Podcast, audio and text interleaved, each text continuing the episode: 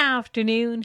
For years, farmers and ranchers have raised concerns about the ineffectiveness of the AgriStability portion of the business risk management programs. Federal, provincial, and territorial agriculture ministers have been trying to reach an agreement on changes that will work for producers.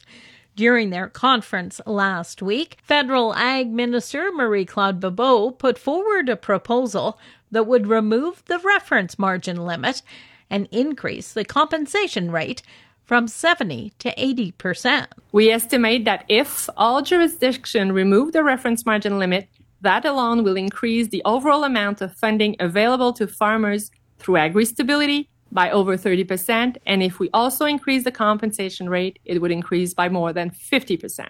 Agriculture Minister David Merritt says they had wanted to see some movement from Ottawa in regards to cost sharing. The one thing that she was adamant and remained, kept her stand on was the 60-40 cost share, which was something that all the provinces had agreed when we put the proposal forward to her months ago on 90-10, which she rejected but came back with nothing. And we were hopeful that there would have been some movement in this time of, you know, of COVID and the impact that that's having on every province.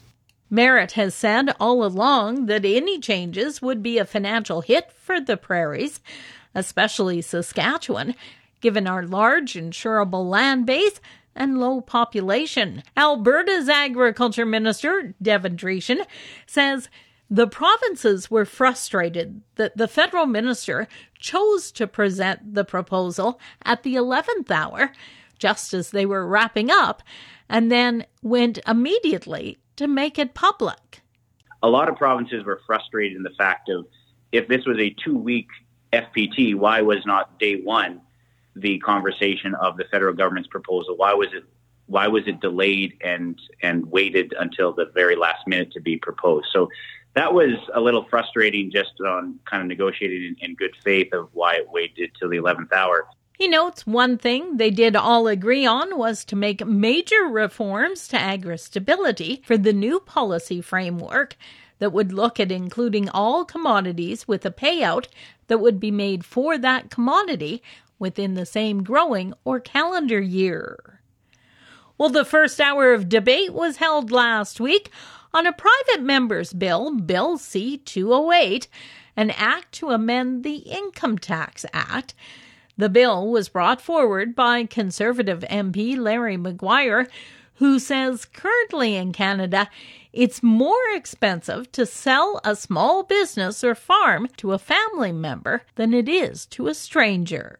If a person sells their small business to their own family member, it's declared as a dividend, and of course if you sell it to a third party, complete stranger, it's a capital gains. You get the capital gains exemption, and it means a difference between a tax rate of about 13.4% and as high as 47%.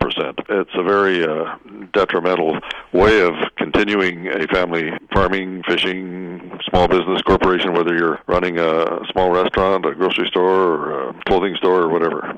The Canadian Federation of Agriculture estimates that $500 billion in farm assets are set to change hands within the next 10 years. And just a reminder that today is the final day for SaskPulse and SaskCanola members to cast their vote in their Board of Director elections. For Golden West, I'm Glendalee Allen Vossler.